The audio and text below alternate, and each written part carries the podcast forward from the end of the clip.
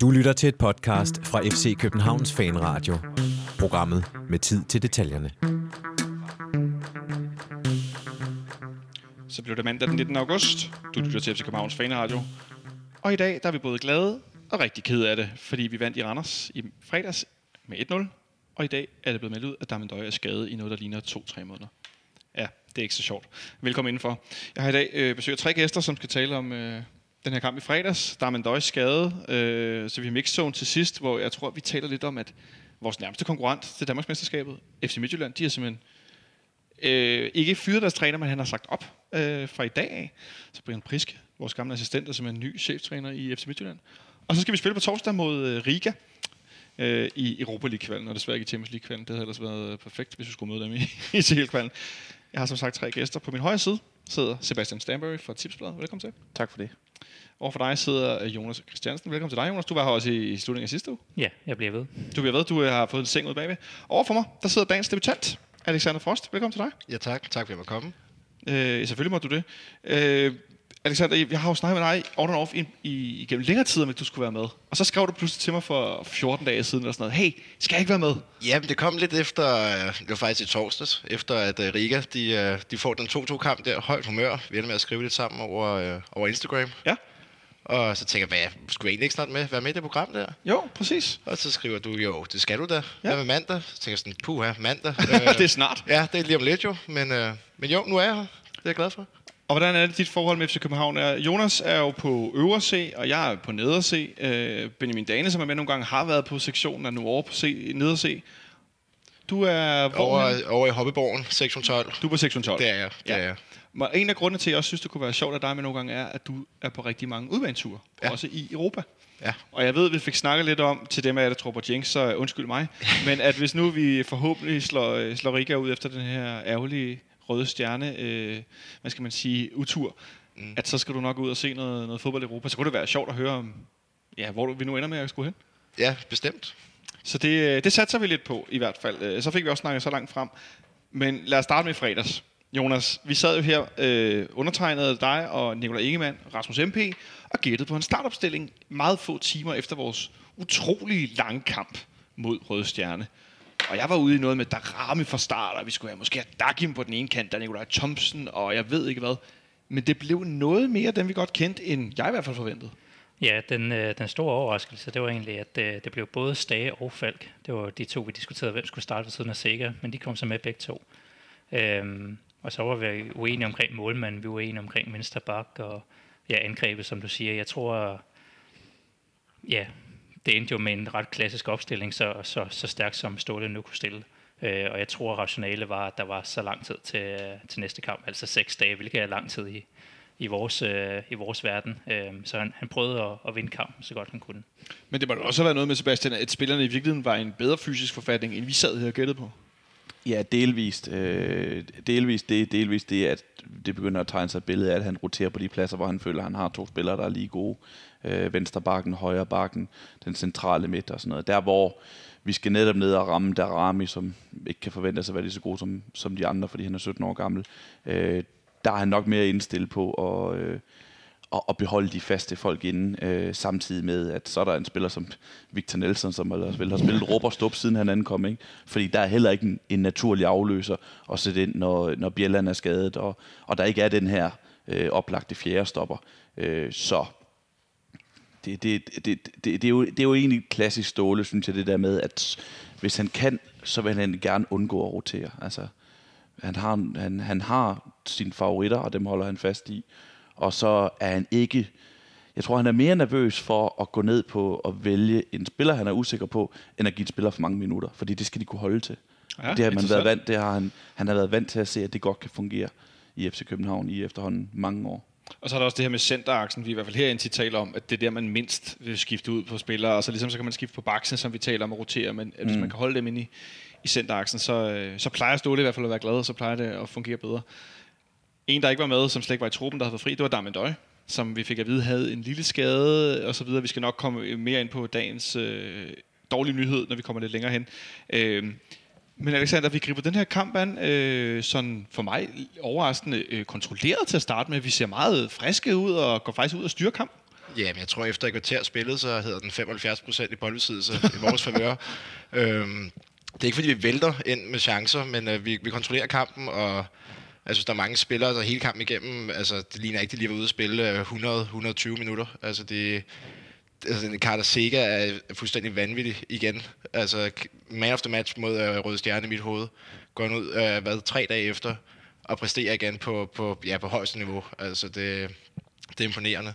Så jeg synes, at, øh, ja, hvad skal man sige, at ja, vi, vi, vi dominerer kampen, øh, more or less, altså, og, og komme frem til, til de chancer, man kan forvente, når man lige har spillet 120 minutters fodbold øh, nogle dage før, ikke? Men alligevel så ser vi, øh, vi snakkede lidt om Jonas øh, i sidste uge, et Randers hold, som er lidt anderledes end tidligere. Det her meget sådan beton 4-4-2, de spiller lidt mere letben, de spiller lidt mere fremadrettet. Øh, men jeg ved ikke, om det er, fordi vi evner at holde dem i skak, at det ikke kommer så meget til, til udtryk. Eller, jeg, jeg sad i hvert fald og forventede mere boldbesiddelse, måske er det virkelig vores fortjeneste, det ved jeg ikke. Ja, det, det er jo et Randers-hold i forandring, altså øh, med Vito Misrati som den helt store symbol på det.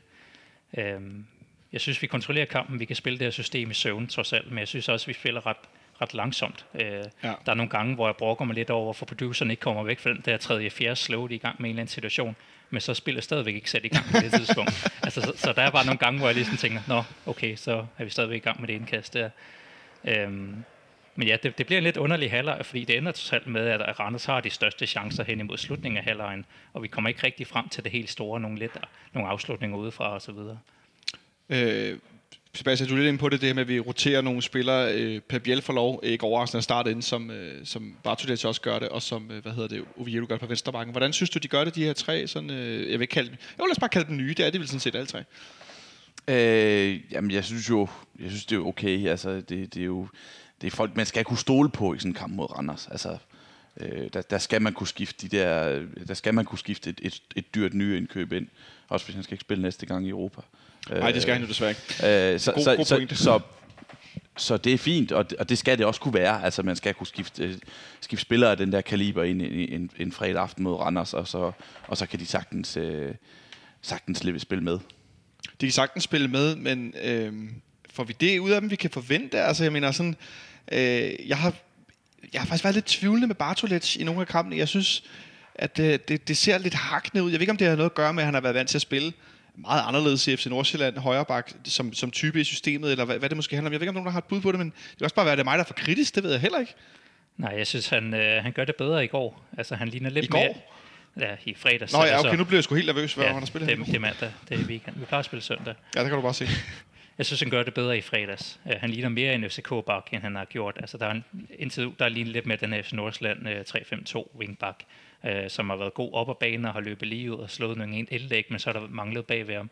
Der synes jeg mere, han, øh, han går ind i spillet i går.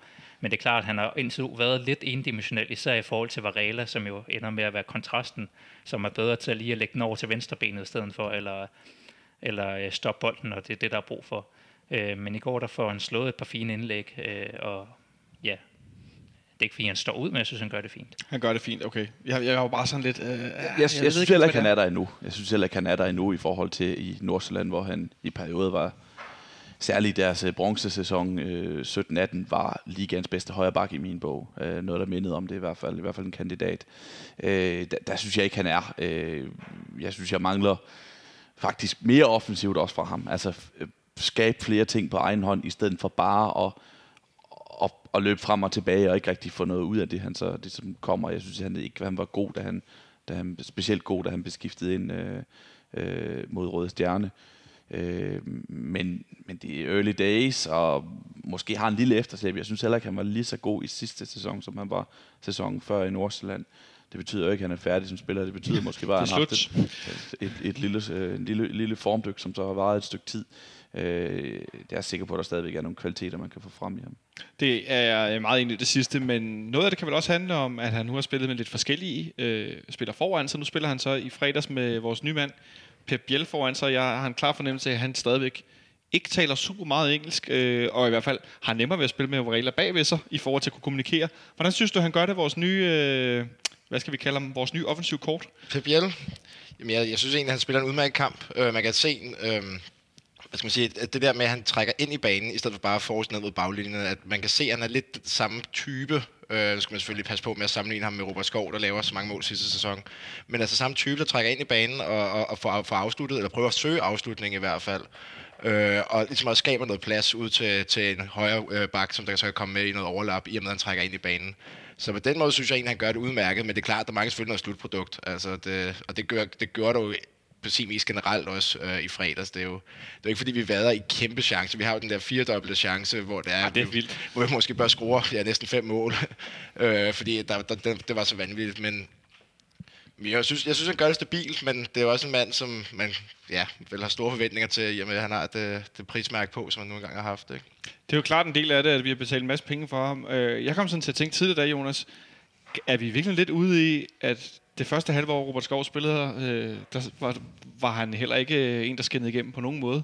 Jeg ved godt, at det er noget andet at komme for 25 millioner, eller hvor meget Pep Biel nu har kostet os, end, end for 7 millioner at komme fra Silkeborg. Men stadigvæk det der med, at du er en offensiv spiller, der kommer ind i det helt andet system, og det tager noget tid måske for nogen at vende sig til det. Nu snakker jeg lidt om Bartolets før, som måske kan gøre det hurtigere. Han er vant til at spille i, jeg ved ikke, men at, at i virkeligheden kan vi måske skrue godt ned for vores forventninger det næste stykke tid med ham. Det kan godt være, at han, øh, han lige tager det her klassiske halve år. Jeg synes, det er klart, at han lige nu er fremmedlemet på det her hold. Altså, han, han har garanteret fået de her to-tre altså meget simple instruktioner på, på en oversat øh, spansk, øh, i forhold til, at han skal trække ind i banen, og han skal selvfølgelig gøre det så godt som muligt. Men det er klart, at han kommer ikke frem til nok, og øh, ja, der er nogle gange, hvor man lige mangler ham og så videre. Det bliver spændende at se, hvad han kan gøre det til, men lige nu, der synes jeg, det øh, han skal i hvert fald lige i gang det, er meget early days. Altså, det, der, er jo, der er jo ikke engang, vi behøver ikke engang være ude i, at der går et halvt år, før han er god. Det, det kan være, der går det, men altså forløbig, han er jo dårlig nok, altså han, hvad har han af starter? To, tre, to, st- to starter? Det er jo meget, meget, meget lidt for en, for en spiller, som måske ikke vidste, hvad den, altså kunne alle holdene i den danske liga for, øh, for fire uger siden. Det tror jeg ikke, han kan. Nej, det er jeg heller ikke sikker på, han kan endnu, vel? øh, så det er meget, meget, meget tidligt, og der er oven i købet har der været nogle, nogle svære kampe, hvor, som i Europa, hvor han ligesom skulle gå ind og, og han havde et godt, øh, godt aftryk nede i, øh, øh, i, i, i Beograd, et rigtig dårligt, eller et tvivlsomt aftryk i, i den anden kamp. Øh, men, men han har fået meget, meget, meget lidt tid, så, så Ja. det, det er naturligt, at han ikke er en profil i ligaen endnu. Øh, men det behøver ikke gå. Der behøver ikke gå et halvt år. Det kan godt være, der gør det, men det behøver der ikke gøre. Det, det synes jeg ikke, vi kan konkludere allerede nu.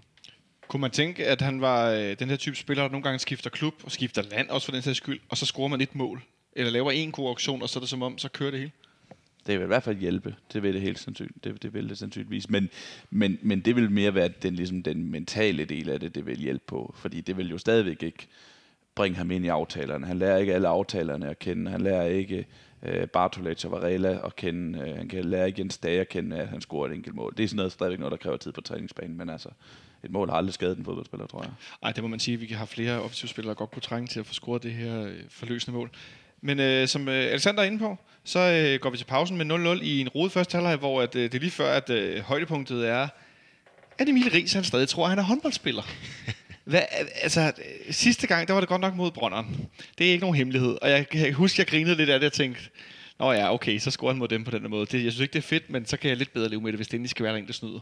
Øh, det kan jeg lige så godt sige her også. Øh, men så tænker jeg ligesom, okay, nu har han gjort det der, vi har alle sammen set det på tv, det gør manden ikke igen. Og så gør han det kunne hjælpe mig igen nærmest det samme sted på banen.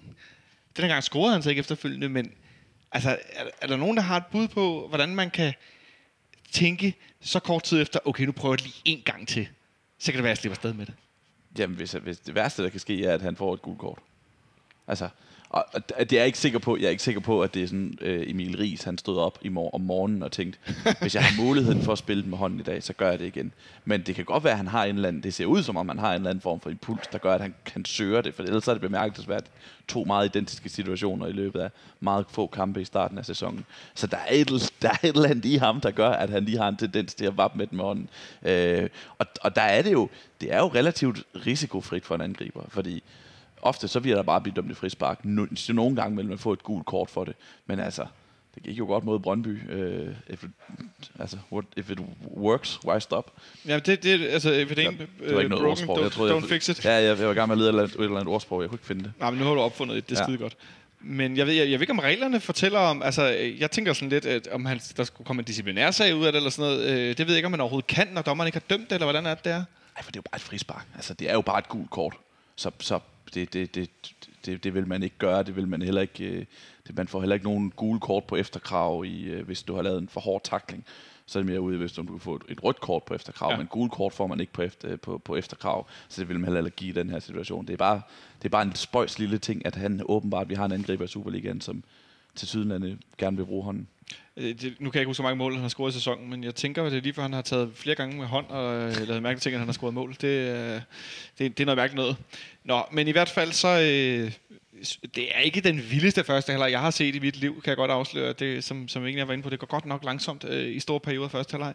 Vi kommer noget bedre ud i anden halvleg.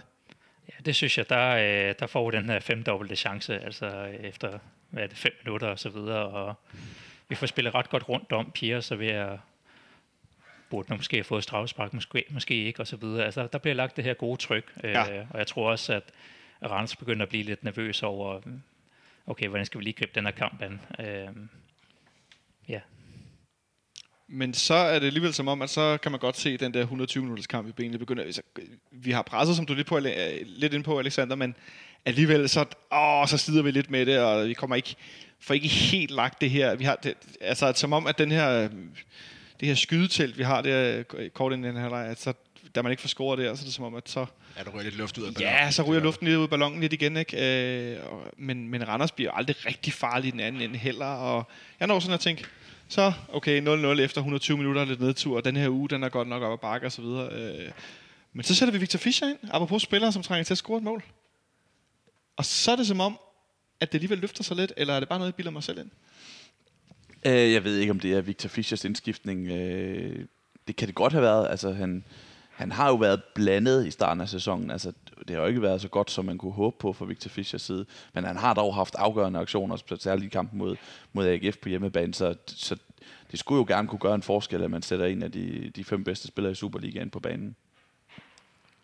Og det gør det så også øh, heldigvis, og tak for det, skulle jeg helt sige. Øh, nu er vi lidt inde på det, at det, det er Pietro Savin, der starter som angreb, og Jonas Vind, han har en kæmpe chance også i anden halvleg på, på Bærs stolpe, hvor hans ellers fantastiske teknik, den, jeg ved ikke, om den svigter ham, eller han jeg, ikke Jeg tror, han bliver overrasket over, den kommer hele vejen igennem et eller andet sted, øh, og så forsøger han at, at få tæmmet bolden, øh, ja, næsten lige ved siden af målet, øh, og ja, så mister han simpelthen kontrollen, og ja, så rører den næsten over stadion, øh, desværre. Det er også en kæmpe chance. Præcis, men, men nu Jonas, eller en, en af jer var lidt inde på, at uh, Pieters, han, han slider noget i det. Han mangler også det her mål. Han får måske ikke det straffe osv. Hvordan synes du, han, han gør det i, uh, i fredags, Alexander? Øhm, han gør det... Jeg, jeg har lidt svært med Pieters, må jeg indrømme. Ja. Øhm, jeg synes, han gør det udmærket, men han har jo både en friløber øh, i, i første halvleg, som han ikke får noget ud af. Og så har han også en i anden halvleg, hvor, hvor han så tager et dumt træk ind, øh, i, jeg tror på tværs af Randers forsvaret. Og, og det første, han gør, når han mister bolden, det er at vende sig om og, og slå ud med armene mod, øh, rettet mod Rasmus Falk. Og det, det, det er sådan noget, der gør mig, det, det gør mig sgu lidt ærgerligt, at, at, at den der attitude der, ja, selvfølgelig, det, han vil gerne vinde, og det, det, er jo, det er forhåbentlig derfor, at han står og ser så frustreret ud. Men øh, jeg tror sgu ikke, det er Rasmus Falks skyld, at, øh, at han ikke får skåret mål, fordi at, øh, det, det, det, det, det er der vist kun en, der er udenom. Uh, Alligevel ikke? Nej, det, det, det, det vil jeg ikke påstå. Men altså, jo, han spiller, spiller en udmærket kamp, og altså, han, han får taget nogle dybdeløb og får presset. Øh, altså, han, han, er, han, han er en løbestærk spiller, altså, men han får bare ikke noget ud af det. det, synes, det synes du, der er bedring i hans præstationer? Nu har han spillet lidt her, øh, også med Dame der går ud i nogle kampe osv. Synes du, der er forbedring i det, eller er det virkelig bare status quo i hans manglende mål og øh, ja, afgørende aktioner? Jeg synes, det er status quo. Altså, ja. han er god til at sparke straffespark. Øh, det har vi set, ja, ja det ved vi. Det, det, der, der kan vi i hvert fald bruge ham, men... Øh, men ellers synes jeg godt nok, der er langt imellem snapsene i, i forhold til, hvad, hvad, hvad, hvad han bidrager med. Øh, også fordi en angriber skal kunne score mål, eller skal kunne lave assist. Og han bidrager hverken med det ene eller andet. Så, så jeg synes, der er lang vej igen. Er I på samme linje herovre siden af? Øh, enig i, at der er lang vej igen lige nu, fordi det viser statistikkerne, det viser hans spil på banen, og det viser også den, den, hold, den, den, den status, han ligesom har i både blandt, øh, blandt i, i truppen og, og, og blandt fansene lige nu. Øh, men jeg er ikke sådan, jeg er ikke sådan opgivende over for Pierre Sotirio som, som, som angriber i FC København. Jeg, jeg, jeg tænker jo tit på, at hvis man vender sæsonerne om, hvis han havde startet, hvis han havde spillet i sidste sæson, og så han havde start, øh, efterfølgende havde spillet sin første sæson, så havde det været klar bedring. Altså han var, han var, han var god i, i, i sin første sæson, var han god. øh, på et dårligt Superliga, eller på et dårligt FCK-hold. Det dårligste, vi har set i mange, mange år. Så lavede han 14 Superliga-mål, mener jeg, det Var var. det ikke 15 endda? Ja, den stil. 14-5 stykker. Øhm, og, og det var pænt. Det var rigtig pænt. Han var, super, han var Superliga topscorer for FC København i den sæson. Så, så han, han har det jo et eller andet sted i sig, men, men han er nede i en bølgedal, og det er efterhånden en rigtig, rigtig stor bølgedal, der har varet meget, meget længe. Jeg, bare, jeg, jeg, jeg synes bare, på, på, på, jeg kan stadigvæk bare godt se ham blive en, en angriber, som, som kan levere på et højt niveau for FC København. Fordi jeg har set ham gøre det. Øh, på, på et dårligt hold endda, så hvorfor skulle han så ikke kunne fungere, fungere ordentligt på, på et godt hold? Du har ret. Jeg øh, står også... Jeg, I stand corrected. Han scorede 14 Superliga-mål i sæsonen øh, 17-18. Det var godt, det ikke var et quizspørgsmål. Det noget. Uff. For i øvrigt, øh, øh, i en sæson, hvor Federico Santander scorede 12 mål. Ja. Nej, nu kommer jeg lige til at kigge på en topscore-liste. Det er altid interessant. Det skal jeg ikke gøre. Øh, så, så han hænger lidt i det, han skal have scoret nogle mål, og det samme egentlig med Victor Fischer vel også, som kommer ind. Øh, jeg, jeg bilder i hvert fald mig selv ind. Jeg synes, det løftede det der sidste pres i slutningen af kampen. Øh, Ja, jeg, jeg tror, det der sker, det er, at vi får den der ekstra kreative spiller ind, som kender systemet, så lige pludselig så er der nok på banen til, at øh, man kan lægge det der ekstra pres øh, på kampen. Jeg er enig i, at øh, det er som om Piers, øh, han, øh, han skal bare lige have de der ene eller to mål i streg, så han der, fordi hans, hans største kvalitet som angriber, det er jo være den her giftige afslutter. Og han kommer bare aldrig i de her situationer, hvor han kan få den åbenlyse øh, mulighed, eller Nej. også så løber den ud i sandet og så videre. Jeg tror, det er det, han mangler. Det, der, øh, jeg tror, det bedste for ham lige nu, det er, at man kan se, at han kan sagtens vinde en hovedstødsduel, øh, altså når bolden kommer langt, og på den måde kan han godt være en del af spillet. Og hans værste øh, hvad skal jeg sige, øh, attribut lige nu, det er, at han er for dårlig til at indgå i, i samspillet med de andre. Det vil sige, når han får bolden, så kan han ikke lave den her første gangsaflevering, eller tage det her træk, der gør, at der kommer flow i spillet. På den måde, så, øh, så bliver det mere statisk øh, angrebet med ham, i forhold til, når vi har en døje til at tage de åbenlyse slåskampe, og så har vi Vind og tre-fire andre bag ved ham til at tage øh, det smukke spil. til at tage det smukke spil. Det synes jeg er en fin måde at læse det op på. Øh, det smukke spil får vi heldigvis lavet i det aller, aller sidste minut. Hvor det, det ser altså mærkeligt ud. Øh, at, ja, nu er jeg faktisk lidt i tvivl om, det er, der løber på tværs af Randers' forsvar. Det holdt sig. Det Holse løber på tværs, der er kommet ind i den og trækker øh, Maxen væk. Og så står Jonas Vind fuldstændig blank ind i midten, og Bartolets ligger Jeg sad og råbte med tv, spil ham, spil ham! Og det gjorde han så, og så lagde han den øh, ikke helt ind med hovedet. Målet efterfølgende blev tilskrevet et selvmål af, hvad hedder han, Mathias... Øh, Nielsen. Mathias Nielsen, Nielsen, ja. ja. gamle Horsens-spiller. Ja, det gamle Horsens-spiller, øh, som rammer den med brystet og ligger så helt fladt på græsset efterfølgende. Og så får vi vundet 1-0 alligevel. Og øh, bortset fra i sæsonen 1931-32, hvor KB vinder ni kampe i træk, som var de ni kampe, der var i sæsonen mod øh, de her øh, ni andre hold. Øh, der var 10 hold i ligaen. Så er det rekord, at man øh, vinder øh, syv, syv i træk, så vidt, jeg kan, så vidt jeg kunne læse mig til i går. Øh, nej, seks i træk. Nu bliver jeg helt i tvivl. Hold kæft noget røven. Undskyld mig. Nå, det korte og lange er, at vi har vundet rigtig mange kampe i træk øh, nu, selvom at det så noget, noget tungt ud undervejs. Øh, og vi ender med nogle øh, reserver og lidt forskelligt. Øh, men set udefra, Sebastian, en ting er, at vi kan sidde og glæde os over, at vi får vundet den her kamp, øh, efter øh, den ærgerlige øh, exit i, af Champions League-kvalifikationen tidligere på ugen. Jeg har svært ved at finde ud af, om jeg skal være rigtig begejstret for, at truppen løfter sig så hurtigt, eller om det i virkeligheden skal være forventeligt. Øh, det skal du da være begejstret for. Altså, du skal være begejstret for en sejr i sådan, i sådan en kamp som den der. Altså, man kan ikke i en, i en udekamp i Randers på en fredag aften, som er spillet tre dage efter en stor skuffelse og i 120 minutters sindsoprivende fodbold i parken, så kan man ikke drage nogen konklusioner ud fra de spillemæssige indsatser i sådan en kamp der. Men man kan godt drage en konklusion ud af, at holdet til aller, aller, aller sidst alligevel hiver en sejr ud af hatten og får fortsat øh, tre point. Det, det synes jeg, det vidner noget om en karakter og en moral øh, i, i en trup. Som sagt, jeg synes ikke, altså det, det er ikke den kamp, man ligesom skal vurdere, okay, hvor står FC København øh, rent spillemæssigt lige nu, fordi det er en kamp, hvor man før kampen også ville have sagt, kan man komme derfra med tre point, så er det godt nok, og så er det fuldstændig ligegyldigt, hvordan spillet er, fordi den, den, ugen har været så svær, som den har været. Øh, men at man så rent faktisk får de tre point, det synes jeg vidner om, om en styrke i truppen. Ja. Meget stor jubel på banen efter kampen. Ja, men Steve Ståle laver jo næsten en uh, Bo Henriksen øh, ved at stå og, og skrige, som ja, nærmest overdør. Ja, de har været lidt over 5.000 mennesker, der på stadion øh, i fredags.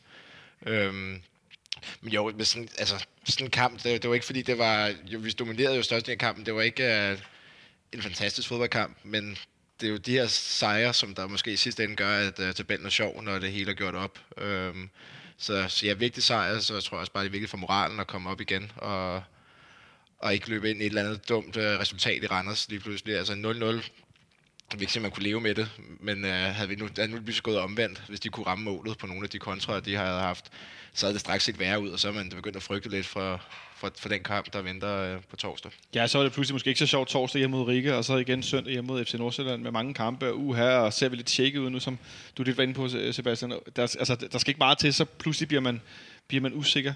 Så Jonas Vind får scoret igen. Hvis nu Jonas Jakort øh, peger lidt på, har vi lidt et problem med, at der er for få spillere, der scorer mål lige nu? I vores offensiv i det hele taget? Ja, det havde jeg ikke tænkt over. Det kan godt være, at vi ender med at få det. Øhm, men ja, ja, det her det hold er godt, godt til at lave mål så, øh, samlet, og så må det blive en af de sæsoner, hvor at, øh, vi simpelthen laver øh, øh, ja, fem mål per spiller, eller, eller når vi har den her spiller, der laver 29 mål, eller øh, 22 mål for en døje. Ja, fordi at, øh, vi vinder som sagt kampen 1-0. Det, der sker, Alexander er ved at øh, amputere sin egen hals med tår vand. Det, det, det er ikke så godt. Øhm, altså, skal vi virkelig prøve at kåre en man of the match for en fodboldkamp, der er så lidt sindsoprivende? Kan vi det? Altså, det, vi kan da godt prøve. Nu, nu, nu er det den nye, du får lov at byde til sidst, så, øh, så, er den, så er den gratis. Nej, jeg har, jeg har ikke rigtig noget bud på den, vil jeg sige. Det, som sagt, jeg synes ikke, det var det. Jeg synes ikke, de, sådan, de enkelte spillemæssige præstationer nødvendigvis er så relevante i sådan en kamp som den der. Det er mere et, det samlede udtryk, og det er, at FC København vandt. Så hvis jeg vrider armen om på dig? Så får du ikke nogen. Det var godt nok strengt. Nå, øh, har du, Jonas? Ja, jeg synes også, det var svært. Altså, det, det er nærmest hele holdet. Altså, det er det her... Altså, altså det her med, at de har, øh, de har onsdagen til at komme som mentalt, og så har de en træning torsdag, og så er det stadig i bus. Så det er, det er nærmest en holdpræstation. Nu, prøv, nu prøver jeg så at tænke over det alligevel, fordi nu har jeg været med de sidste par gange, og du spørger om det hver gang. Det er sådan noget mærkeligt noget, ikke? Det ja. vender tilbage. Jeg tror, jeg sat sikker på som man of the match med Bartolet som en bobler, øh, og så en, ja, et honorable mention til, for Fishers øh, kvarter til sidst. Ja. Hvad siger du, Alexander? Jamen, øh, jeg vil helt klart sige sikker, øh, fordi han fortsætter samme spor, som han gjorde mod Røde Stjerne. Man kan sige, det er jo ikke fordi, at... Jo, jo, jeg synes faktisk, det er vanvittigt det niveau, som han bliver ved med at præstere på. Og jeg synes, at der er outstanding inde på den midtbane. Det er lige meget, hvem han spiller ved siden af. Der, at han løber, og han løber, og han vender bold tilbage og får fordelt spillet. Den rolighed, altså den ro, han, han ligesom skaber på, på ja, vores centrale midt.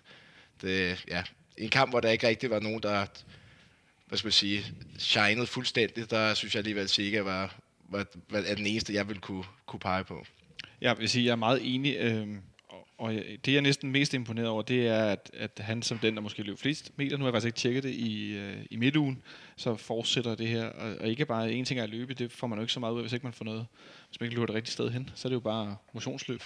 Men at han, øh, han er så, så afgørende, og han suger bolden til sig, Øh, det synes jeg er ret imponerende. Jeg synes, Øh, det, det er i hvert fald for tydeligt med ham, hvor nogle spillere, så spiller de i Europa, så bliver de trætte bagefter, men det er som om, at han har taget det her tempo, fordi Europakamp med ind i Superligaen. Øh, det synes jeg kan noget, det kan et eller andet, når vores anfører gør det.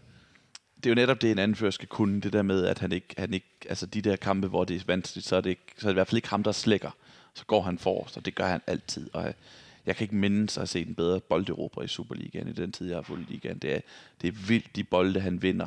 Øh, og det er vildt, det energiniveau, han har. Og det er vildt, hvor mange løb han tager, hvor man tænker, jamen, du kan ikke nå at hente ham der, og så hente ham han alligevel, og så får han en eller anden det der lange højre ben ind foran og får taklet alligevel. Ikke? Øh, han er en fremragende spiller. Den græske krog, som jeg ønsker at kalde det, når han kommer og lige kroger bolden. Og han er da også en større del af offensiv nu, han har nogensinde har været. Altså, man, han ser ham hele tiden på sidste tredjedel, fordi bolden fra den ene side til den anden side. Øh, ja, det er simpelthen bare den, den kolde regnværsdag i Stoke. Øh, mand her, ikke? Det må man sige. Stor kan du se Carlos Seca for at øh, levere endnu en fremragende præstation. Og så så jeg for øvrigt, at han dagen efter eller var det i går, nu bliver jeg helt i tvivl, øh, var, han et, et, var han på ekskursion? Eller var sådan noget, han var på, øh, på oplevelsestur sammen med Pieters nede øh, på Sydsjælland. De var oppe i det her øh, tårn, der blev bygget, det her udsigtstårn, hvor man jo går op sådan rundt. Og så filmede Pieters over for den anden side, hvor der stod sådan, he's very tired. Altså, Og så gik sikkert over på den anden side ved verdens langsomste, slæbende skridt op ad den her evighedstrappe. Jeg ved ikke, hvad det her tårn hedder som ligger nede ved Sorø eller noget af den stil. Haslev, kan det passe? Ja, Haslev, noget af den stil. Øh, men hvor der er udsigt til mange kilometer, hvor man går højt op. det, jeg tror, det tog ham lang tid at komme op i toppen af det der tårn, fordi han netop løb alle de der meter for os. Stærkt at lave trappetræning øh, nede på sådan en, øh, et eller andet altså- sted nede på Sydsjælland. Det var meget, øh, men det var ikke, ikke desto mindre, synes han åbenbart, det var så sjovt, så han selv smed det på sin Instagram. Jeg tror godt, han kunne se det sjovt i, at han nærmest ikke bevægede sine fødder. Nå, det var kamp i fredags. Om lidt, så skal vi desværre tale om, at øh, Damadøj, han er skadet. I dag fik vi en rigtig dårlig nyhed. I hvert fald nogle af os, os der sidder her. Den kære Darmendøj, han er ude med det, som FC København kalder en langvarig skade.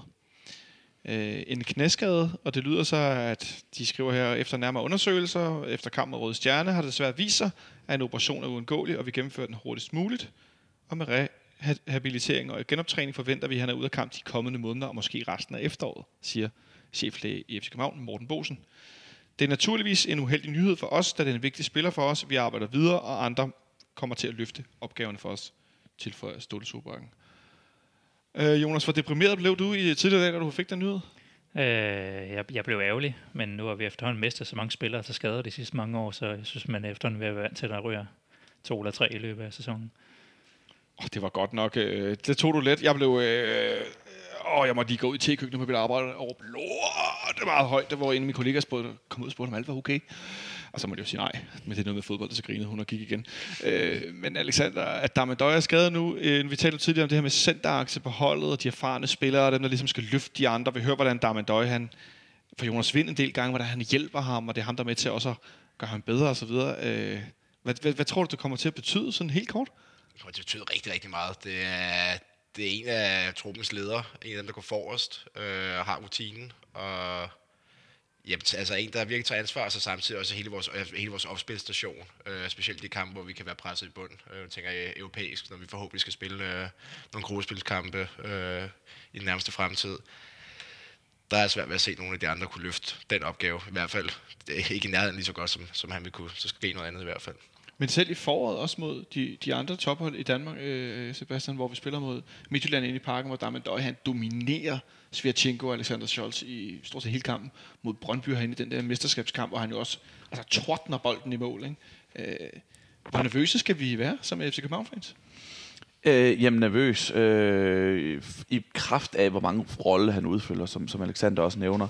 Øh, han er en fremragende opspilstation, og jeg husker tilbage på den der kamp i foråret, hvor, øh, hvor Jonas Vind blev udvist øh, mod Esbjerg, og hvor han så ene mand sørger for at aflaste holdet, fordi at når den bliver hamret op på ham, så holder han i bolden og sørger for, at man beholder bolden, i stedet for at der bare står to meter forsvar og vinder duellen, og den kommer lige tilbage i hovedet på forsvaret.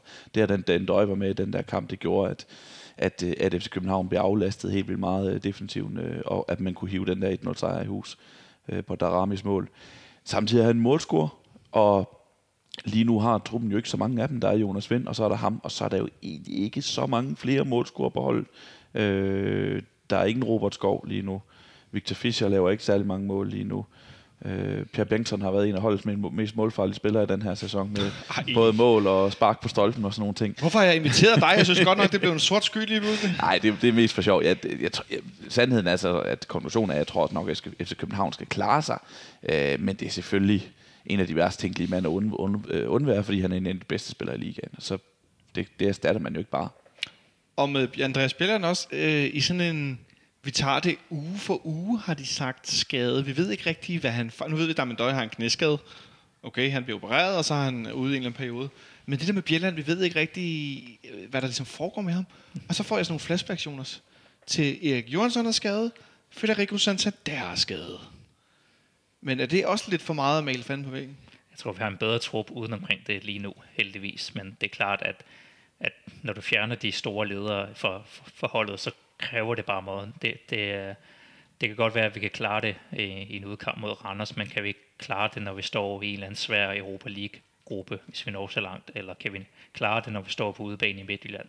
Altså, en døje er jo en af de her, der bare kender de beskidte tricks, eller ved, hvordan han skal placere sig, og gør bare utrolig meget. Mange af de her ting, som man ikke lægger mærke til, men som lige pludselig er helt åbenlyst, når er væk, øh, kan jo være konsekvensen. Det kan også være en stor konsekvens rent defensivt. Vi ved jo på defensiv dødbolde, at vi har to-tre mand, der dækker zonen, og så er en døje den primære frie mand til at hætte bolden væk. Han er der ikke lige pludselig. Øh, kan, kan Jonas Vind klare alle de bolde der? Kan Piers klare de bolde? Det er ikke sikkert. Altså, det var allerede usikkert mod Randers. Ja, det må man sige. Og så har vi også set, hvordan hans relationelle spil med både Jonas V, men også Victor Fischer i sidste sæson, han er rigtig god til at indgå i, i spil med de andre, og har stor forståelse for, for medspil med, med medspillerne. Øh, Alexander, vi lavede en, en afstilling på, på Fanrettens Twitter i eftermiddags, som øh, handlede om, hvorvidt at øh, dem, der har løbet at stemme indtil nu, den er stadig åben.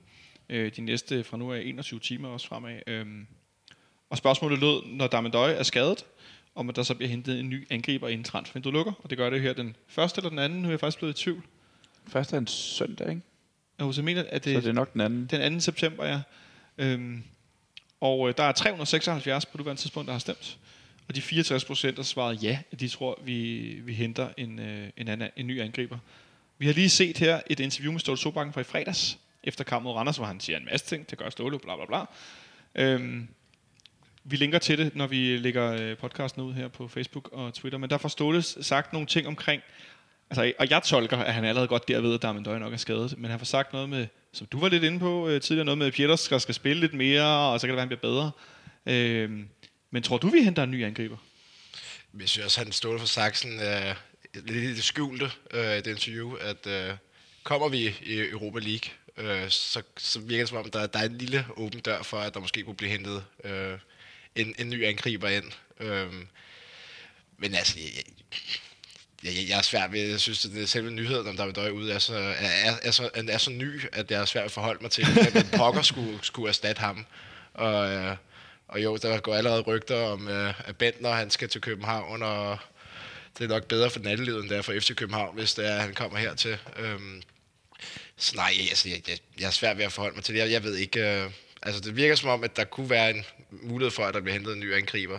Men jeg håber sgu et eller andet sted, at man så satser på øh, nogle af de unge spillere, der, der er i klubben, end Darami i stedet for. På trods af, at han overhovedet ikke er samme type som Darmendøje, så kan man så håbe på, at Jonas Vind måske kan, kan gå ind og tage noget mere ansvar som target man, selvom han selvfølgelig heller ikke at når øh, en døje til, til sokkerholderne, når det, når det kommer til, til den styrke, en døje har på banen. Er du, er du med på Alexanders øh, vogn om at i virkeligheden prøve at holde den gående her efteråret? Ja, det kommer an på, hvor ambitiøs man er med det her Europa League-gruppespil. Hvis man prøver at gå videre mod øh, en formentlig ret svær gruppe i den nye format. Øhm, fordi man kan jo sagtens rykke Darami op som angriberen, og øh, Ahmed Dake, som havde en god preseason, ind på kanten, og så er det ligesom det, man prøver at køre ind. Øh, jeg tror også, altså nu er vi også ved at være der, hvor det er virkelig, virkelig dyrt at skulle erstatte alle de her spillere, vi har ude på bænken. Altså vi køber Jens Dage, måske fordi Modras er ude. Vi har to nye målmænd og Stefan Andersen, der, der hæver en, en høj løn. Vi har tre øh, vensterbaks, der hæver en voksen løn. Og, og så begynder vi at snakke lidt om, skal vi have en ekstra forsvarsspiller, skal vi have en ekstra angriber? Altså, jeg ved ikke, hvor meget der er råd til. Øh, og så kan vi jo kigge rundt i landskabet og lege fodboldmanager. Hvem er der? Nu nåede Corner desværre at blive, blive udlejet, eller blev en solgt. Jeg Han blev faktisk solgt til Parma for Femårig kontrakt. Ja, et meget stort beløb endda. Præcis. Og så ved jeg ikke, om Nikolaj Jørgensen er kommet i gang igen, eller hvad det skulle være. Det, jeg er svært ved lige at se det. Du tror ikke, vi henter Martin Pusic ud af det blå, øh, Sebastian, endnu en gang? Jeg har, jeg har skænket den tanke, at det var ligesom den seneste sådan, øh, panik i anførselstegn øh, angrebshandel, der kom ind i, øh, der kom ind i FC København. Jeg, jeg, et scenarie kunne være, jeg ved ikke, om det har noget på sig, og sådan noget, men jeg tænker, at der er Døje, det er ikke sikkert, at han spiller efter næste sommer. Hvis han er ude et halvt år nu, hvis han er ude resten af efteråret, og det er der en risiko for, det siger de selv, så kunne det godt være, at man fremskynder øh, processen med at købe en ny angriber. Og siger, okay, vi ved, at man opererer med skyggehold i FC København, det gør man i alle store klubber, øh, at man ligesom siger, okay, men så rykker vi på en af dem, vi har stående, som vi havde tænkt til vinter, eller til sommer skulle være ind og afløse af døj, og så siger man, så trykker man på knappen nu, og ser, om det kan lade sig gøre nu, hvis, øh, hvis kampen på torsdag mod Riga giver en indikation af, at det kan faktisk godt være, at FC København kommer i det her gruppespil. Øh, det, det tror jeg i hvert fald er en mulighed, man vil overveje. Det vil jeg gøre, overveje at sige, fordi man, man, man, man kan ikke operere med Darmen Døje øh, til næste sæson. Altså tage det for givet, at han fortsætter næste sæson. Øh, han har kontraktløb til sommer, så selvfølgelig skal man arbejde med nogle forskellige scenarier på det punkt. Så der må være, man må tænke tanken, hvad gør vi, hvis Darmen Døje ikke er der øh, i næste sæson? Og spørgsmålet er så, om den her skade betyder, at man fremskynder processen lidt.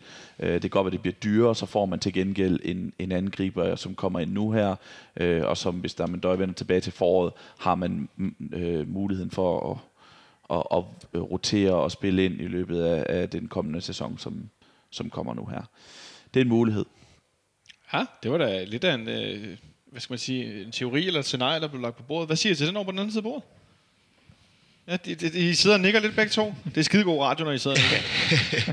Jonas, hvad siger du til det? At vi allerede nu, fordi det, det, jeg, jeg tror da klart, at Darmen Døje vil, undskyld mig, forlade os til sommer. Det er der egentlig et, et eller andet sted i tvivl, om man forlænger med et år, og så kunne jeg godt se ham spille i MLS for eksempel, eller noget af den stil, øh, hvor han vil kunne dominere de fleste forsvarsspillere øh, fysisk stadigvæk. Ja, det, det er jo klart, man, man ved jo aldrig, hvornår en 34-årig senegaleser altså rammer altså det her alderskurve. Vi ved, når atleter kommer op i 30'erne, så på et eller andet tidspunkt, så begynder de bare at falde fra hinanden øh, fysisk.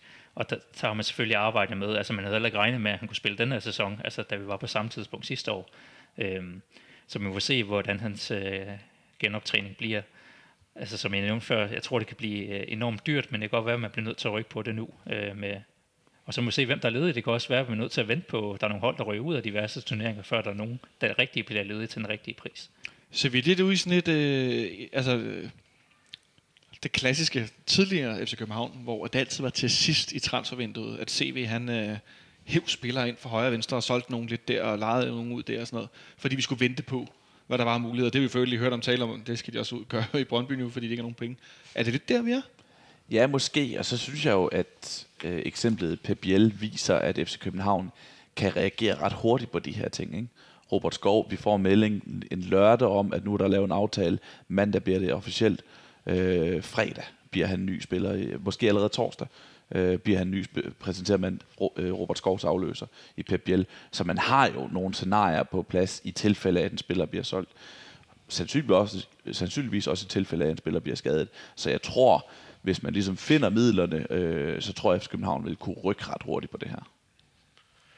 Jeg tror også, at uh, modsat CV-tiden, at, at, at der simpelthen selve setup'et i forhold til spiller salg, spiller en køb, at der hele tiden er en liste, altså der er hele tiden nogen, der bliver scoutet, nogen, der bliver holdt øje med, så der er en plan B, C, D i forhold til, hvis der kommer en skade, hvis det er, at ja, der kommer et tilbud, som en klub af vores størrelse bare ikke kan sige nej til, jamen så har du, som Pep Biel, altså så har du nogen på radaren, som du kan kan, kan få ind forholdsvis hurtigt. Øh, selvfølgelig med noget held, og man kan sige, transfervinduet bliver kortere for hver minut, der går, og, og, og spillerne bliver nok ikke billigere øh, af, at de, der er så måske nogle klubber, der, der står og bliver presset af, at vi så skal hente deres øh, måske topscorer.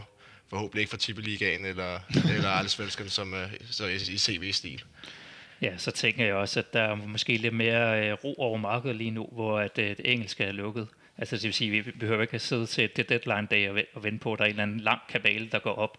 Øh, nu, er det, nu er det resten af ligaen, der har normale penge, der ligesom kan forhandle til, øh, til rette priser. Ja, det er kun i Spanien nogle af dem er tosset med de her penge. Øh, jeg kigger for sjov på, på transfermagt over øh, sådan, hvad skal man sige, famous players på free transfer, og øh, hvis vi havde råd i løn, så er der øh, flotte typer som Daniel Sturridge, Wilfred Boni og Fernando Durante kunne der være meget gode øh, takkeplayer. Ja. Han er meget god på hovedet. Det lyder, st- Story skal til Trapsonsborg, for lyder det. Okay, der er, vi, der er vi ikke lige rent økonomisk. Nå, det var også bare et lille sidespor. Jeg synes, vi skal se, se frem mod øh, kampen på torsdag mod Riga i stedet for. På torsdag der møder vi Riga herinde, og Sebastian, vi skrev sammen tidligere dag om, at øh, vi skulle spille mod det her, det her mesterhold. Og øh, det er jo lidt en speciel størrelse.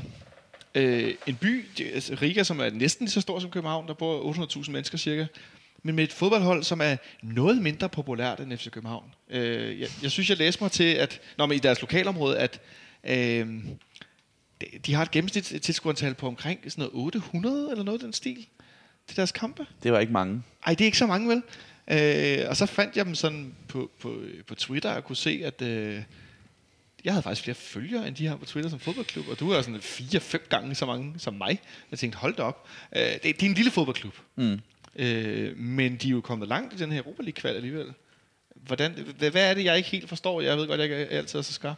Øh, jamen, det er jo det er jo en relativt ny klub. Jeg har jo lovet dig, at øh, jeg vil lave research på dem. Ja, du gør mig bare en, klog på én ting i hvert fald. Præcis. Det er allerede blevet, det er en ny klub. Det har jeg ikke gjort. Jeg har simpelthen ikke nået det, fordi jeg havde et interview, der stak af. Til gengæld så vil jeg gøre det, at jeg vil øh, læse op af den research, som Jes Mortensen har sendt ud til pressen i forbindelse med akkrediteringen. Så behøver jeg ikke læse op af den fra fck.dk. Det er meget godt. Titler, to lettiske mesterskaber samt pokaltitel. Navn Riga FC. I øvrigt, klubben blev først stiftet i 2014 som en overbygning på FC Karamba Riga, hvilket, så synes jeg, vi lige skal stoppe op der og nøde FC, navnet FC Karamba Riga. Riga. Karamba, er vi ude i sådan noget øh, maramba, sådan noget, man spiller på, når man går i skole? Ej, caramba, tænker jeg. Jeg ved det ikke. Det er vildt navn. Øh, og Dynamo Riga. Klubben har vundet mesterskabet til de to seneste sæsoner, hvor det også er blevet til en pokaltitel. Riga FC topper også aktuelt den lettiske liga. I europæisk sammenhæng har man denne sæson spillet Champions League kvalifikation mod irske Dundalk, hvor det blev til to, to, to gange 0-0, inden Irerne vandt efter straffespark. Dernæst besejrede Riga FC de polske mester fra Piast på, ude, øh, på reglen om udebanemål efter 2-3 ude og en 2 sejr hjemme i Europa League kvalifikationen. I seneste runde slog Riga øh, FC de finske mester HJK Helsinki ud efter 1-1 hjemme og 2-2 på udebane. I sidste sæson tabte de til CSKA Sofia, som vi senere mødte i Europa League kvalifikationen på straffespark. Til den første kamp i København har Riga FC to spillere i karantæne, Georgios Valerianos og Rom- Roman Debelko, mens FCK ikke har nogen spillere i karantæne. Mere research gider jeg ikke lave for jer. Så tak til Jes. Tak til Jes. Vi har da været Pep Biel i karantæne. Ja, det er faktisk bemærkelsesværdigt, at han ikke at han glemte, Ja, spiller, det, han fik det, rød- det, kan kort. være, at han har prøvet at fortrænge den der returkamp med Røde og alt, hvad der foregik, mm. udover at vi røg ud. Du markerer, Jonas? Jeg har googlet endnu mere. Du har googlet... Halleluja! Det er simpelthen et fantastisk hold, det her. Øh, hvis bare går ind på Wikipedia. Um, de har en nuværende træner, Mihail Konev. Uh, en, en ældre herre med en fantastisk skovsnegl. Det skal I alle sammen glæde jer til. Um, han har været uh, træner fem gange i klubbens femårige leveperiode. Han bliver brugt lidt som sådan en interim-træner, hver gang de fyrer nogen. Er det sådan en lettisk... Øh, hvad hedder det? Hvad hedder han? Øh, hvem er det, jeg tænker på ude på Brøndby? Øh, Tom Køhlert. Det er manden Ja. med et ansigtsudtryk. Så Tom det kan godt passe. De har Og i haft, øvrigt også sneglen. Ja, præcis. De har haft, øh, jeg nu fik lige talt op, en 17-18 trænere på de der fem år. De har, haft, de har skiftet træner fem gange i år. Øh, to gange til ham her, Mihail, som de har Har de lige nu. skiftet træner fem gange i år? Ja, Oh, det er jo altså Palermo go home. præcis. Ja, Deres- undskyld. Deres topscorer, øh, Darko Lemaljic, er lige skiftet til ligarivalerne som en, øh, et universitetshold for samme by. Ja. Øh, de har jo også øh, solgt David Skelacci, øh, en vi kender herhjemme fra, fra Silkeborg og AGF. Så øh, får vi heller, ikke glæden af. Nu, er- undskyld, nu har jeg lige fundet et billede af sneglen. Det er altså en, øh, en solid overlæbe, han kører, den kære træner. For Den er god. Ja, den er, den er fremme i verden. Ja, undskyld. Jamen, det er fint. Øh, jeg har heller ikke så meget mere. Øh, de, øh, jamen, de har så overtaget. Der var, et, der var nemlig et, et hold, øh, der hed Skonto, et eller andet FC, øh, som vandt mesterskabet 13 år i streg fra 91 til 2004, og så gik de i Rabundus nogle år senere. Så det er det stadion, som de spiller på. Der er plads til ja, 9.000 et eller andet. Og der kommer tit 500, eller 800, eller 300. Ja. Ja, 9.500 kunne jeg google mig frem til, og så kunne jeg heller ikke være med at kigge på billeder for at se, hvad er det for et stadion, vi skal stå på. Øh, og bag det ene mål, der, der er en parkeringsplads. Øh, og så, Det er da meget smart. Ja, det er super smart. Og så har vi så også så det andet mål, der er der en eller anden kæmpe hal, som der udgør halvdelen af tribunen. Så, så hvis man har lyst til at se noget indendørs fodbold efter kampen, så, så, så er der vist også mulighed for det. Det lyder med, og der er nogle meget sjove billeder her. Der er et hus ved siden af, kan jeg se. Ja. Jeg finder et billede her, hvor der er et hus nede i det ene hjørne. Jamen, det er den hal der. Ja, det, det ser, meget, øh, det ser meget, øh, meget vildt ud. Gud ja, det er da rigtigt. Der ligger simpelthen en halv i det. Vi finde nogle billeder af det her. I kan bare søge på Skonto Riga, eller øh, Riga FC Stadium, eller noget den stil. Det ser, øh, det ser ret funky ud. Så øh, en lidt ubekendt faktor, må vi sige, vi skal, vi skal op imod. Ja, altså, oddsene siger jo, at FC København er favoritter. favoritter. Det er jo Favoritter. Nogen, der, fav, favoritter. Flot, jeg tror bare, jeg lukker ned. Øhm, oddsen siger, at FC København er favoritter, og ret markant i hvert fald i den ja. første kamp på hjemmebane. Øh, jeg synes så, det, at de slår de polske mester ud, øh, som Jes skriver om, det er jo, det er jo, siger jo det, men det er jo ikke bare hold, man skal tage det for givet, at man bare slår. Øh, det er en stærk liga, den polske, ved vi. Så så, så FC København er der favoritter. Jeg forventer da også, at FC København skal spille i Europa League. Men det er ikke et hold, hvor... Jeg tror, det skal man generelt aldrig i de europæiske kampe. at gå ind på 70 procent, og så tror man kører det nok. Det, skal, det kan man ikke gøre i en europæisk playoff-kamp. Normalt så vil jeg nu øh, bede jer om i fællesskab om at lave en, en startelver øh, til på torsdag. Men med tanke på, at vi spillede fredag, og som du siger tidligere, Jonas, der er seks dage til. Vi, vi forsøgte os med en, en, en fedtet startopstilling i fredags. Det fik vi ikke. Vi fik flere starter end, end at, at de normale. Så er der så lang tid imellem.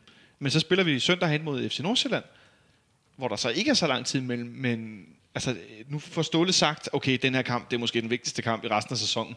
At, altså, at vi skal gå videre for enhver pris.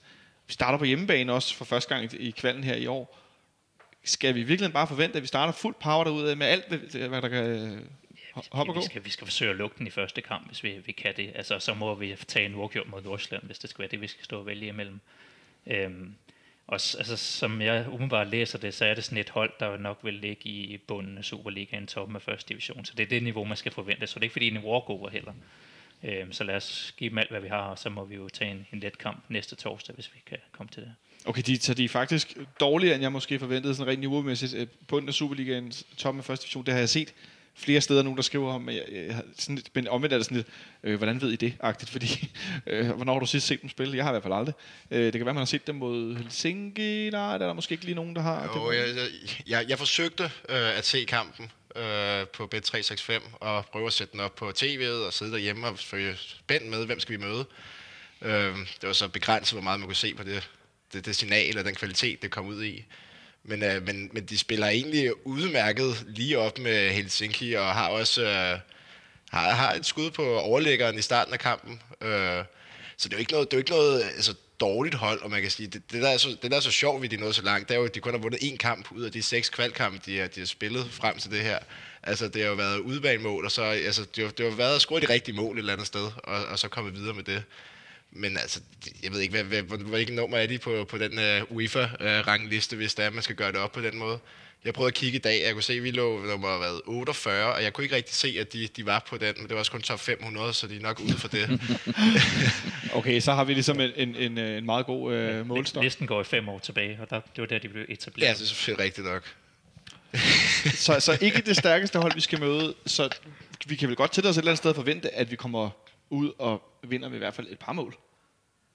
Det, det må da i hvert fald være, at man kan ikke forvente noget, men det må da være en målsætning, fordi de er jo heller ikke blevet kø, altså smadret øh, i, i, i de europæiske kampe indtil videre. Øh, men FC København skal være stærkere, øh, det, det, vil, det vil jeg sige. Man kan i hvert fald gå efter at vinde med et par mål på hjemmebane, øh, hvis ikke tre, det, det, må, det må være målsætningen. Men man skal ikke forvente noget i europæiske kampe. Så med den in mente, så nu fik du lov at være sidste manden her før, så får du lov at være dagens første byder på et, øh, et cifretips på tam, kampen på, på torsdag, Alexander. Puha. Øh, jamen, så en, en 3-0 vil, øh, vil passe på glimrende. Øh, så kan man måske også øh, tænke på at, at lade nogle af de unge spille, øh, spille i Letland, hvis, hvis, hvis, man, hvis, man, hvis man tror på det. Øh, men ja, det vil 3-0. være ideelt, tror jeg. Ja, Jonas? 2-0. Og 2-0. Ja, og så, så 1-0, og så siger jeg 0-0, og så tror Martin, vi taber, eller hvor, hvor er vi henne? Sebastian? Jeg, jeg, jeg, jeg, jeg kører også en 2-0, altså. Ja, 2-0. Martin nede på bordet, dagens producer. Han siger, at de får bank 4-0, ja, og så går jeg med, med 3-0 også. Det tror jeg altså også, at, at vi skal også kunne holde målet rent mod, mod øh, de lettiske mestre på hjemmebane. Når nu, at, øh, at vi ser vores midterforsvar stadigvæk præstere på et rigtig højt niveau. Om et øjeblik, så har vi dagens mixzone, som er øh, det, der er dagens store historie i Superligaen. Det vinder vi lige kort. Og den store historie er, nu kigger jeg på dig, Sebastian, at FC Midtjyllands træner, Kenneth Andersen, han simpelthen har valgt at sige op. Og det annoncerede de på et pressemøde i formiddag kl. 11, hvor de indkaldte til pressemøde uden at fortælle, hvad det handlede om. Og det var ligesom om, at allerede der, der lugtede det lidt af, okay, der er noget stort i gære, eller så fortæller man på forhånd, hvad pressemødet handler om. Mm. Jeg var sådan ude i enten, så præsenterer de et eller andet nyt projekt, med et eller andet fjollet navn, eller guldminen, eller øh, sølvtoget, eller øh, hvad de nu vil kalde det, eller også så Kenneth Andersen blevet fyret, og han har så valgt at, at sige op. Hvor overrasket blev du? Øh, jeg tænkte straks, at det var en fyring. Ja. Fordi at netop, som du selv siger, at det kom ud af ingenting, og der var ikke præsenteret spændende nyt om klubbens fremtid, eller præsenteret en ny spiller, eller noget som helst. Der var ligesom antydning af, at det, der var et eller andet, en eller anden relativt dårlig nyhed. Ikke? Øh, så jeg tænkte, det var en fyring, og det var det så ikke. Det var så en, det var så en opsigelse. Øh, men så det er jo bemærkelsesværdigt, at han forsvinder efter et år, hvor de har haft øh, stor pointmæssig succes, øh, og også vundet en titel. Øh, Øh, men samtidig i og med, at jeg tænkte, det var en fyring, så var det jo, så er det jo måske ikke helt så overraskende igen, at han, at han forsvinder. Det var så bare ikke, at, at jeg havde ikke, jeg havde ikke nogen grund til at tro, at det var, fordi han selv havde sagt op. Nej, fordi de har jo fået øh, et fandens masse point derovre i Herning. Øh, det er først lige her i weekenden, at de ikke vinder i Superligaen også. Men det har set, hvad skal vi sige, øh, tungt ud for dem. I, nu kørte det også for os i fredags, men de har spillet mange kampe, hvor de virkelig har skulle slæbe øh, og slide øh, for at få de her tre point. Og jeg læste, også, læste mig lige til på, på Twitter tidligere i dag, eller var det i går, at de faktisk satte rekord for flest øh, sejre øh, og point fået i, i de sidste minutter eller noget af den stil. Det er, sådan, altså det er helt vildt, det de har præsteret indtil videre. Men det har set tungt ud for dem. Tror du, det er det, det handler om? Eller jeg, jeg synes, man kunne fornemme lidt, Ken Andersen, han har ikke følt sig godt tilpas i den her rolle. Altså som om, at manden er ungdomstræner, ikke? Ja, det, det er som om, at øh, han ikke har følt sig glad i opgaven heller. Altså, han virker ikke som mand, der er glad for at gå ind og råbe af, af voksne spillere på den måde. Altså, og det har virkelig også været den historie, man ligesom har fornemmet hele året. Altså lige fra mesterskabsslutspillet startede, at okay, de, de fik pointene, men det spillet var ikke godt, og det blev ligesom bare, den her sæson bare værre og værre. Altså, jeg, jeg så nogle af deres fans på Twitter var jo helt op at røre, altså i, i weekenden over, hvor, hvor dårligt det så ud. Ja. Og, og så er det klart, altså hvis du ikke føler retningen af dig, så bliver du nødt til at agere på det. Jeg ved faktisk ikke, om han selv har valgt at gå, eller det har været en samtale, eller hvad det har været. Jeg tror ikke, han selv har, har været lyst til at være der. Ej, øh, jeg ved ikke, om det var et direkte citat, eller hvordan det var, men det forlød, at han efter den ene Rangers-kamp, tror jeg det var, havde givet udtryk for, at han, vidste, han var ikke helt sikker på, om han havde lyst til, om han kunne lide at være Superliga-træner. Ja, det, det var det, han ligesom sagde. Jeg hørte, jeg så pressemødet uh, streamet på uh, ja, søsterpodcast, hvis man, må man kalde det det, Sort Snaks. Ja, det kan du godt, ja. De er jo også ja, fans. Ja, præcis. det må du endelig. Uh, at de streamede det, men jeg kunne ikke holde ud at høre det. Der, der var rigtig dårlig lyd, så det var umuligt at høre noget. Men, men det, jeg lige fik, det, jeg fik frem, det var, at Steinland, han havde han fortalte, at uh, Kenneth Andersen var kommet til ham efter Rangers-kampen, og havde sagt, han var ikke sikker på, at det her det var noget for ham. Uh, Steinland havde sagt, lad os lige tage bruge kampen med hvorefter Kenneth Andersen var kommet igen og havde sagt, at han havde mærket efter, han havde talt med sin kone om det, og det, han følte ikke, at han var den bedste udgave af sig selv, når han var Superliga-træner, og at han, han passede bedre ind i en, en rolle på akademiet. Det tror jeg er den rigtige, øh, det tror jeg er den, den rigtige forklaring. Jeg har ingen grund til at tro, at det ikke skulle være den rigtige. Når jeg så alligevel tænkte, det var en fyring, så er det netop det, det her, vi snakkede med, at, øh, eller tænkte, det var en fyring i første omgang, da jeg hørte det, inden jeg hørte den her forklaring. Øh, det var det her med, som jeg siger, at de har ikke spillet godt. og jeg tænkte, okay, men hvis det er en fyring, så, er det, så, så handler de efter, hvad de også prædiker. Øh, det gjorde de for to år siden, da de beholdte øh, Jes Thor, på trods af, at, øh, at de ikke havde spillet særlig godt. Øh, eller de ikke, at, øh, at, at de ikke fik særlig mange point. Så sagde jeg, at de spiller rigtig godt. Og så tænkte jeg, at det er en omvendt situation, de får ikke særlig mange point. Øh, øh, du vrøvler, de, de, de får rigtig mange point, de spiller ikke særlig godt. Øh, og derfor vil de skifte. Men det var så ikke tilfældet. Så det efterlader med øh, vores gamle assistent, Brian Priske som cheftræner ind til, til nytår, hvor de så fortæller, at de vil have en ny træner fra, fra det nye år. Ja, ja, eller Steinler var ude at sige, at nu, nu prøver de som en prøveperiode, om så at sige, for, for Priske, øh, i forhold til, at, at Steiner han håber, at, at han fortsætter, altså Priske øh, fortsætter som træner i, i Midtjylland efter nytår. Men uh, ja, lad os, lad os nu se. Uh, der er jo næsten fire måneders prøveperiode, at Brian Priske så får lov til at få det over. Det lyder heller ikke helt holdbart. Så ja, jeg, synes, jeg synes, det er helt generelt en, en, en sjov timing, der kommer med det her, at, at man ikke vælger at finde ud af det øh, over, en, over en sommerpause, men at man lige skal ryge ud på røv og albuer mod uh, Rangers, før det er, at man ligesom tænker, at der skal ske noget nyt. Eller at Kent Andersen ligesom vælger at sige, at, det, at det, det, er ikke, det er ikke ham. Så, men ja, det, men Brian Friske har jo også givet udtryk for, jeg tror, det i foråret, at han, han vil gerne prøve sig som Superliga-træner, altså som cheftræner. Så det har jo været et mål for ham hele tiden, og da han var i FC, der ville han jo også gerne have mere taktisk indflydelse, øh, som han ja, naturligvis ikke fik, øh, når, når det er Ståle, der er mand, øh, der styrer tingene herinde. Så ja, spændende at se, hvad, hvad han kan gøre derovre. Hvordan synes du, det efterlader øh, også i den her, øh, lad os kalde det tvikkamp med FC Midtjylland, at de nu skifter træner så tidligt i, i sæsonen? Jo, som nærmeste konkurrent er det jo fedt, at de skifter træner to sæsoner i streg midt i sæsonen. Øhm, det bliver spændende at se, om øh, de her ting, som Priske vil indføre i København, hvordan de kommer til at tage sig ud i direkte duel med os. Om det er, det er noget, vi kan se direkte på banen.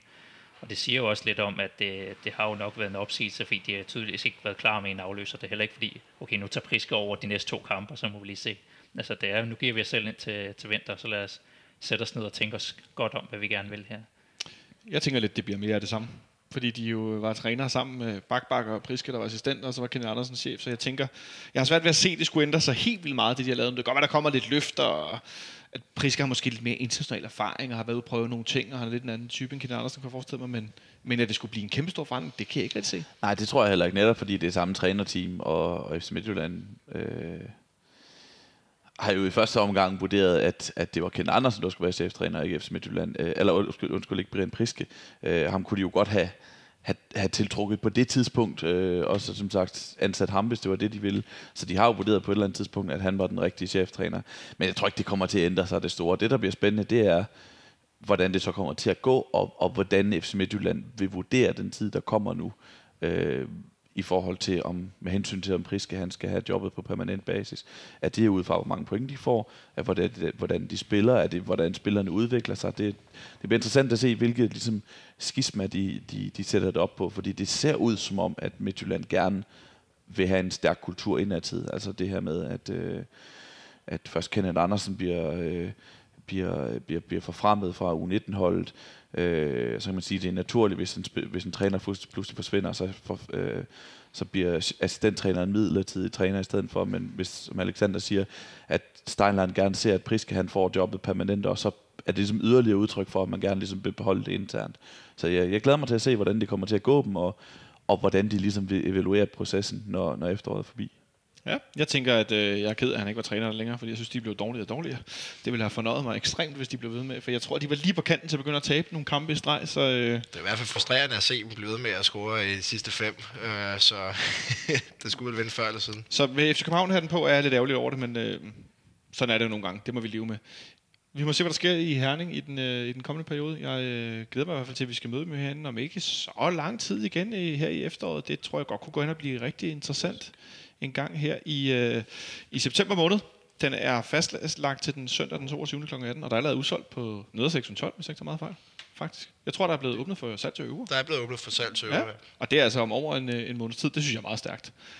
Det tror jeg bliver en øh, sjov omgang. Jeg tror, jeg havde synes, det var sjovt, hvis der med stadig var klar. Nå, vi må se, hvad der sker. Vi øh, er tilbage på fredag i hvert fald. Øh, jeg skal sige tak, fordi du kom forbi, Sebastian. Det var så lidt. Det var som altid en fornøjelse. Tak til dig, Jonas. Jo, tak. Det var godt, at sengen blev rullet ud bagved. Og tak til dig for en øh, fin debut, Alexander. Er det, synes du, det gik okay? Jamen, det, det finder jeg ud af bagefter, kan man sige. Nej, jeg, jeg, jeg tror, det gik nogenlunde. Ja, det var godt at høre. Tak til dig, Martin for fordi du skruede på knapperne i dag. Og tak til dig derude. Nu bliver jeg det på hånden også. Ej, hvor det går. Tak til dig derude, fordi du lyttede med. Ha' en god kamp på torsdag, og så lyttes vi ved om ikke så længe. Ha' det godt.